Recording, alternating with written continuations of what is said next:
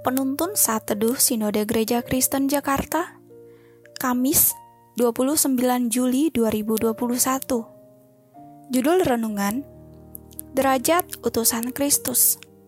Nats Alkitab terambil di dalam kitab Yohanes pasal 13 ayat 16 Aku berkata kepadamu, sesungguhnya seorang hamba tidaklah lebih tinggi daripada tuannya, ataupun seorang utusan daripada dia yang mengutusnya.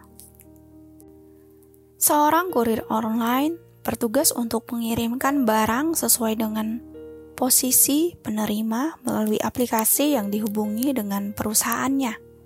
Jika ia tidak menurutinya atau menolak permintaan dari sang pembeli, bukan hanya dirinya tidak mendapatkan penghasilan, dia pun akan diberhentikan dari perusahaan tersebut.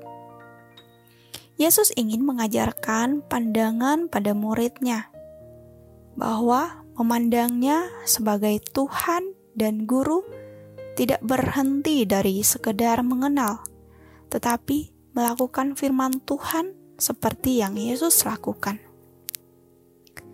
Adalah sebuah kebahagiaan jikalau pengenalan akan Yesus Kristus tidak berhenti sebatas pengetahuan, namun sebagai sebuah pengalaman pribadi melalui ketaatan pada kebenaran firman-Nya. Menjadi murid Kristus hendaklah memiliki karakter seorang hamba yang merendahkan hati di hadapan Tuhan. Menjadi murid Kristus harus memiliki kesadaran akan derajat dirinya di hadapan Tuhan, bukan berdasarkan perspektif dunia, melainkan perspektif Tuhan yaitu sebagai seorang hamba dan utusan Kristus. Dunia memandang pekerjaan seorang hamba dan utusan adalah sebuah pekerjaan yang hina. Namun bagi Tuhan, itu adalah sebuah pekerjaan yang mulia.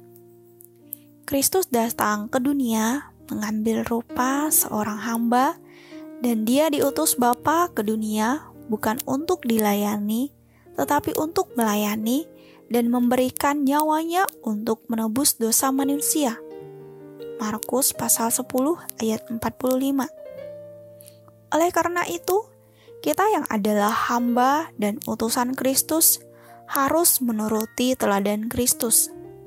Kita belajar dari Kristus tentang kerendahan hati di hadapan Bapa dan sesama. Kita belajar dari Kristus tentang ketulusan dalam melayani kita belajar dari Kristus tentang murah hati, yaitu memberi diri untuk membangun, menopang hidup orang lain, dan sebagainya. Mari kita hidup bukan untuk mencari kesenangan hati manusia, tetapi dengan segenap hati melakukan kehendak Tuhan. Taat pada Kristus dalam segala hal dengan tulus dan setia melakukan kebenaran firman-Nya. Seorang hamba yang benar bukan seorang penuntut, tetapi pelaku firman Tuhan.